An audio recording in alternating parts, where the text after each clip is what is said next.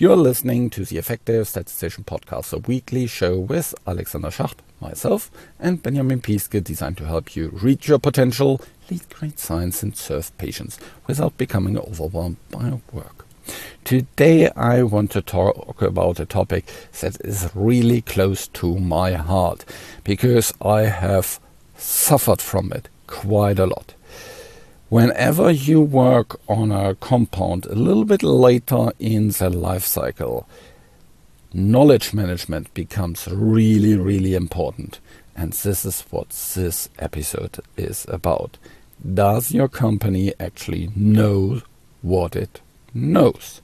And this episode really explains everything about it. And it's a first episode in a series of a couple of different episodes because this is a really, really complex topic and the solution to it is also not that easy. So stay tuned and now some music. Do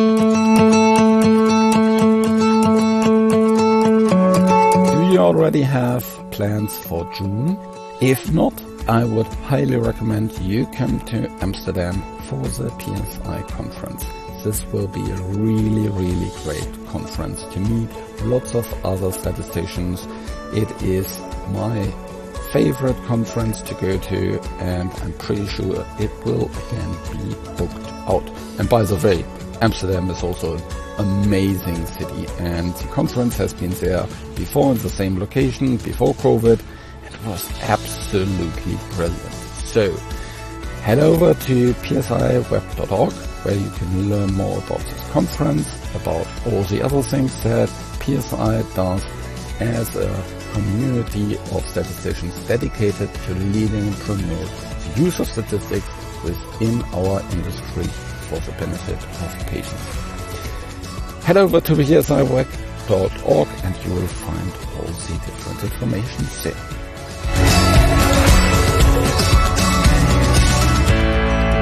Welcome to a new episode of The Effective Statistician. Today I want to talk about some observations that I see hear from again and again and again. And this is about how we manage all the data that we have. And here I'm not talking about, you know, the patient level data, the ADAM data set, the CDISC data set, all these kind of different things. I'm talking about all the results that we have. The means, the sample sizes, the proportions, the confidence intervals, the p-values, all of these different things. What I see again and again is the following we have an SAP or some kind of specification for our analysis. Then we program these analysis and then we store the knowledge that we have generated in tables, figures, and listings, TFLs, or whatever kind of acronym you use in your organization. Mostly tables, actually. When I think about TFLs, well, mostly people talk about tables, less about figures, and maybe people still use also listings, but mostly tables. How do we store these tables? Well, usually these are RTF files, PDF files, Word documents, all these kind of different typical things. And we put them into safe space, a production area, somewhere in our IT system. And of course, this is a well managed system. Hopefully it is. And only special people have access to this.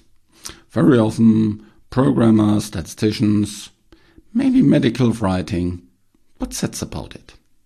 And how do we store them there? Well, I've seen all kind of different things or heard about all kind of different things. What I very often hear about is there is one document per table or one file per table. And so we have many, many different files. And if you're kind of well organized, maybe you have some kind of system how you name these files. I've also seen that people just number them 1, 2, 3, 4, 1635. That's where we store all our knowledge. But in that form, of course, it is very limited use. Because only very limited people have access to it. And all the, you know, knowledge around it, the narratives, all that is, is missing. So we transfer these tables into documents, into a CSR, into slides that we show, into posters, papers, dossiers, whatsoever. Yeah? And then we send them to the regulators that we work with, to the conferences, and so on. And that's where very often things stop from an access point of view for statisticians. And what happens thereafter, I want to talk, don't want to talk about today, that's for another episode. So if this is how the overall process looks like in your company or if you're working in a CRO and you work exactly like this, you have a problem. You have pretty big because if you work like this, your company does not know what it knows. What do I mean by this? A company is a really, really big organization and it is a fluid organization. There's always things that are changing. You have new staff coming on board. You have people that leave. You have people that have so much on their plate that they can't just handle another thing. And if these are the people that have an overview of all the different ex- uh, results, you have a problem. Because your company as an organization can only leverage all the knowledge that you have generated, the means, the p values, the confidence intervals, the odds ratios, and all these kind of different things, if they know about it. So first, they an organization needs to know that this data, this evidence actually exists. If you think like, well, where's the problem? I want to tell a couple of different stories. So the first story it goes a little bit back into history. And there were a couple of these neuroscience drugs.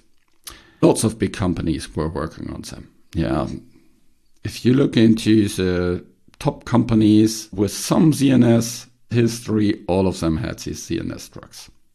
And now there was a side effect that was emerging. And the FDA asked these different companies, would you please provide all the evidence that you have about this side effect? And was a really important side effect. And then the companies had a problem. They were starting to look for all the different studies that they had around these drugs. Yes, I'm not talking even about the analysis, I'm talking about the studies themselves. I know that in various of these big organizations there were study hunting teams, like, you know, people that were completely dedicated to exploring in these big organizations where all these different studies are.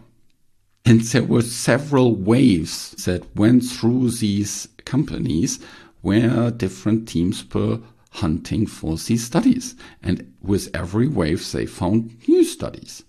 Because At the time, a lot of these studies were run through the different affiliates. Italian affiliate, the Portuguese affiliate, the Korean affiliate, the Canadian affiliate, the affiliate in Brazil, and the affiliate in Australia, and whatsoever. Dozens of different affiliates running their own studies. And of course, how do affiliates run studies? Well, very often they outsource it. Ah, now you need to find all the different vendors where these different studies were run. Hmm, do these vendors still exist? Where have they stored their data? There are stories about these hunting teams finding piles of paper CRFs somewhere or CDs with encrypted data. Nobody knew the password anymore. Since they had a study, but no data go out into it because they couldn't break the encryption. Now, if you think, well, now everything is organized much better in our global company, you know, we have a an overview of all the different studies and we have all the data in-house. We have all the, you know, CDISC data in-house, the ADAM data sets in-house. And yes, we also store all the tables in-house. Yeah, maybe it's better now that at least you know how many studies, which studies you run. How much is it better? What happens if someone comes to you and say, hey, have we analyzed this subgroup? And you may think like, well, let's have a look into the SAP. Ah, hmm. There's not just one SAP, multiple SAPs. Ah, there's actually multiple studies. And for these different studies, we have different database locks. And for the different database locks, we have the different CSRs, but we also have many different publications. Ah, yeah, and then there's also these HTA analysis. Ah, and then there's this real world evidence uh, team that is also working on analysis. And direct comparisons? Yeah, we have done these as well. It is really, really hard to understand whether specific analysis was already done. Does it already exist? Another question. Have we analyzed this specific item, subscale of a questionnaire? When I ask these kind of questions in big organizations, they don't know. They can't for sure say, well, yes, we have done that. Or it really depends on just one person. There's this super brain, yeah, that works forever on this compound and that has a very, very good overview of all the different things that were done. Oh, welcome. Really, really great. Then you have one person, and if that person moves to another project, leaves the company, is sick, whatsoever, you have a problem as an organization, then you don't know whether you have done certain analysis. And of course, that leads to all kind of different problems. When regulators come to you, when oversight comes to you and asks you about these kind of things, you don't have an answer readily available. Even if you know, yes, we have done subgroup analysis. Can you easily find all of them? Can you easily say, well, yes, we have done the subgroup analysis for these different endpoints, for these different studies, at these different database locks, and we also always used this definition for the subgroup. I'm not talking about, you know, gender. I'm talking about pre-treatment or things like that, where it's much more fuzzy very often. What is pre-treatment? And can you locate all these analyses? And can you make sure that you find all of them? Not the most recent one or the one of the studies that you know about, but all of them. And in a reasonable time. I'm not talking about here setting up a specific team or, you know, giving one person two weeks of work to make sure that he scans through all the different data sets, all the different tables. Do I have access to all of these? How often do you tap into the situations that you say, ah, here, you will find the analysis here. And then the other person comes back and says, oh, can you give me access? And then, you know, all of that. How fast does that work? Do you have it readily available? This is a big, big problem in organ or in our organizations. Our organization don't know what it knows. This is what I mean by this. And it gets more and more difficult because how often do you have a situation where for a specific compound, or let's say just for an indication to make it easier, you have one study, you have one CSR, you have one paper, and you have, let's say, three, four posters. How often do you have that for a specific compound? I'm not talking about, you know, uh, the compounds that just have entered phase one. I know much better the situations that you have many studies. You have various CSRs, clinical study reports, with multiple iterations because the study runs over several years, for example, and then you have a report after, let's say, three months, you have another report after a year, you have another report after two years, and so on. You have very often hundreds of posters. I've seen publication plans with hundreds of posters. Yes, a lot of them. Dozens of papers. And I'm not talking about, you know, just the papers from your team, but also uh, the papers from all the other teams. You know, the people that work on real world evidence, the people that do evidence synthesis in terms of indirect comparisons, and then all the additional HTA analysis that are needed. And if you're not working in that space, yeah, a lot of additional analysis will be needed for the different HTA analysis. Just speak to your German colleagues and you will understand how much of that is needed. This is surely a very, very prevalent situation. Many studies, lots of different CSRs, and over time you build these knowledge databases with and tens of thousands of tables. If you're managing your results, your means, your p values, and so on, that way you are over your organization.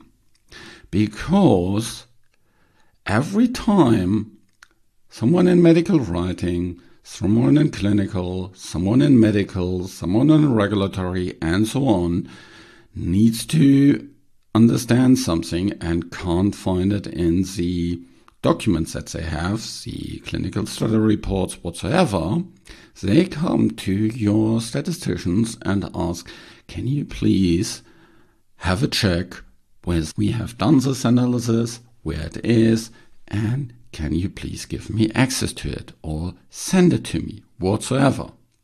And then your statisticians will spend time, a lot of time, doing all these tasks. That's just a waste of time. This is a really, really big waste. And it's also pretty demotivating, yeah, to become the table finder, the table provider. If this is how you define your contribution, really? it is also really clunky than to reuse any of these results. If you then, you know, want to not just use it in your CSR, but in your publication whatsoever, you always need to manually transfer all these kind of different data into something new. And yes, that happens all the time. People want to create, let's say, a figure with the different proportions coming from five, six, seven different tables. Well, then they look through all these different tables, uh, copy and paste or manually transfer that into an Excel spreadsheet and from there create a new figure. Wow! What a great process in our modern day world. And this happens again and again and again and again. What happens if there's a typo? Well, you surely have some kind of peer review process that makes sure that all these manual things are created really, really great. I can't believe it. We spent so much time and so many SOPs on making sure that our tables are correct just to then hand them over and then we have all these manual processes. I can't believe it. Because what people in the end really look into, very often, not the CSRs, they look into the publications, the slide sets that are presented to upper management, all these kind of other areas. And this overall chain of creating results is only as strong as the weakest link. And this weakest link is there at the end. So we spend a lot of time on making things that are right just to mess it up at the end. Another problem is that very, very often you have something missing in your tables. Let's say you want to present the results and in your tables you have the proportions. And now you also want to show the risk difference. Hmm, no, we have not included that in our table. Hmm, what do we do now? So, version A, we calculate it by hand. And yes, that happens all the time.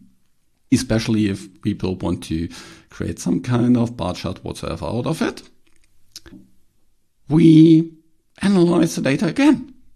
We create a new table that now also includes the risk difference. Ah, no. Ah, the, the, the, the, people, the advisors ask for confidence intervals around these risk differences.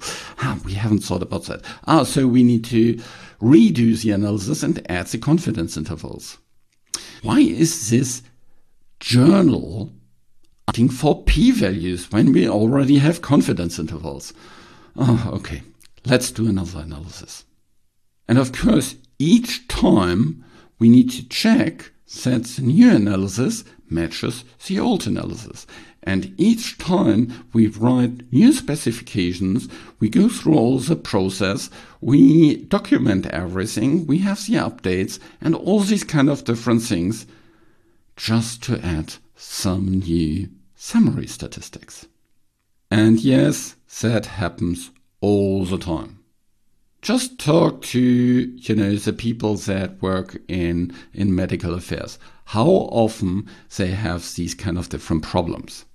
It's even about the roundings i know so many people that are so frustrated with one of these high ranked journals that absolutely requires you to have p values with four digits instead of three digits. Now welcome if all your tables have roundings for three digits. And now your team has decided to submit your data to this journal. Ah, welcome. You need to rerun all the different analysis and report four digits. Yes, yes. Do you think that's silly? Yes, but it happens again and again and again. All these different things happen again and again and again.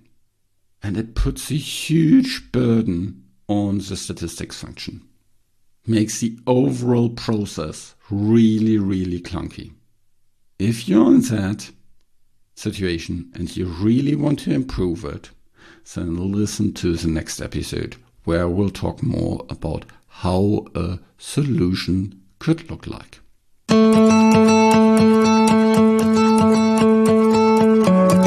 This show was created in association with PSI.